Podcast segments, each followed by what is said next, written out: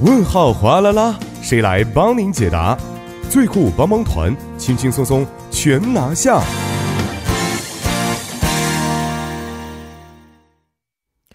生活小贴士尽在帮您解答。首先欢迎我们的节目作家李金轩，金轩你好，大家好，主持人好，你好啊。首先来看一下今天我们要解答的问题啊。嗯，有位朋友呢问到说：“您好啊，那最近呢实在是太热了，所以每每当回家的时候呢，第一件事就是去开空调。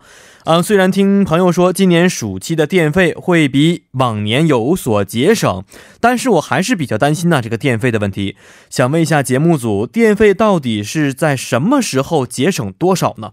首先，非常感谢这位朋友的咨询啊！确实，我也听到了，今年七月一号开始，电费制度有了新的变化。但是，至于这次制度的实行时间以及具体内容，其实啊，呃，还是不是非常清楚的。所以呢，今天我们的帮您解答当中，为大家介绍一下这个电费制度相关的内容。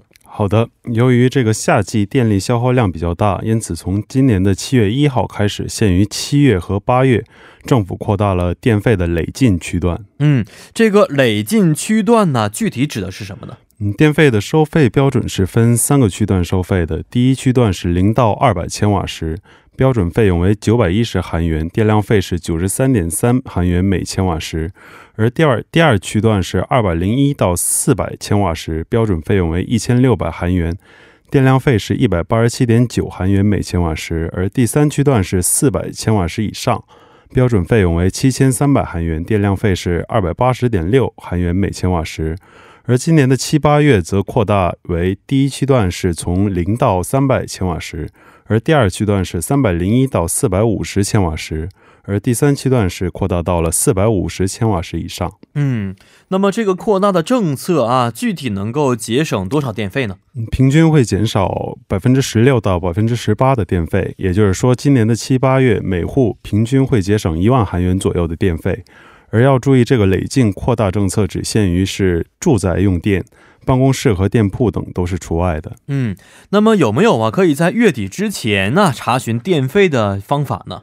嗯，可以通过网站进行查询。您可以登录 Cyber Hanzon 预览当前月份的电费，网址是 c y b e r 点 k e p c o 点 c o 点 k r，也可以用手机下载 Smart Hanzon A P P，然后可以通过预览来控制一下自家的电量的使用。嗯，那么说到这个节约的问题啊，我们开空调的时候应该如何的使用才可以节约用电呢？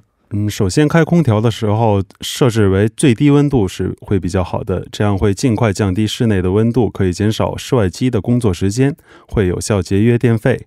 然后使用空调的时候，最好不要经常开关空调，因为空调在启动的时候消耗的电量是比较大的。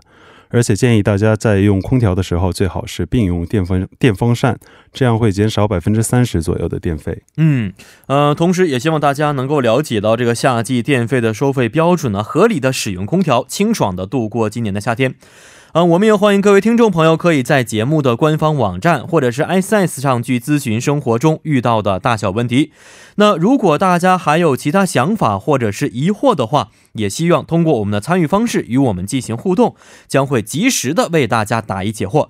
参与方式为：您可以通过发送短信的方式发送到井号幺零幺三，每条短信通讯商会收取您五十韩元的短信费用。或者是通过微信公众号搜索 TBS 互动，点击关注之后发送短消息即可。又或者可以登录网页留言板，登录 TBS EFM 点 s o 点 KR，在网页点击幺零幺三信息港主页就可以了。那同时再为大家说一下收听方式，您可以通过调频 FM 幺零幺点三，或者是网站 TBS EFM 点 s o 点 KR 中的 EFM 首页，以及可以通过 YouTube 内搜索 TBS EFM 收听节目。那么错过直播的朋友们，也可以通过网站收听节目回放。还可以通过三 w 点 popbang 点 com 或者是 popbang 的应用程序搜索幺零幺三信息港或者是幺零幺三新星行来收听也是可以的。那么在收听广播同时，也希望听众朋友们不妨的随手点击关注，因为幺零幺三信息港需要大家的点赞啊！今天也是非常的感谢金轩呢，咱们下期下期节目再见，再见，再见。下面为您带来的是今日少儿板块。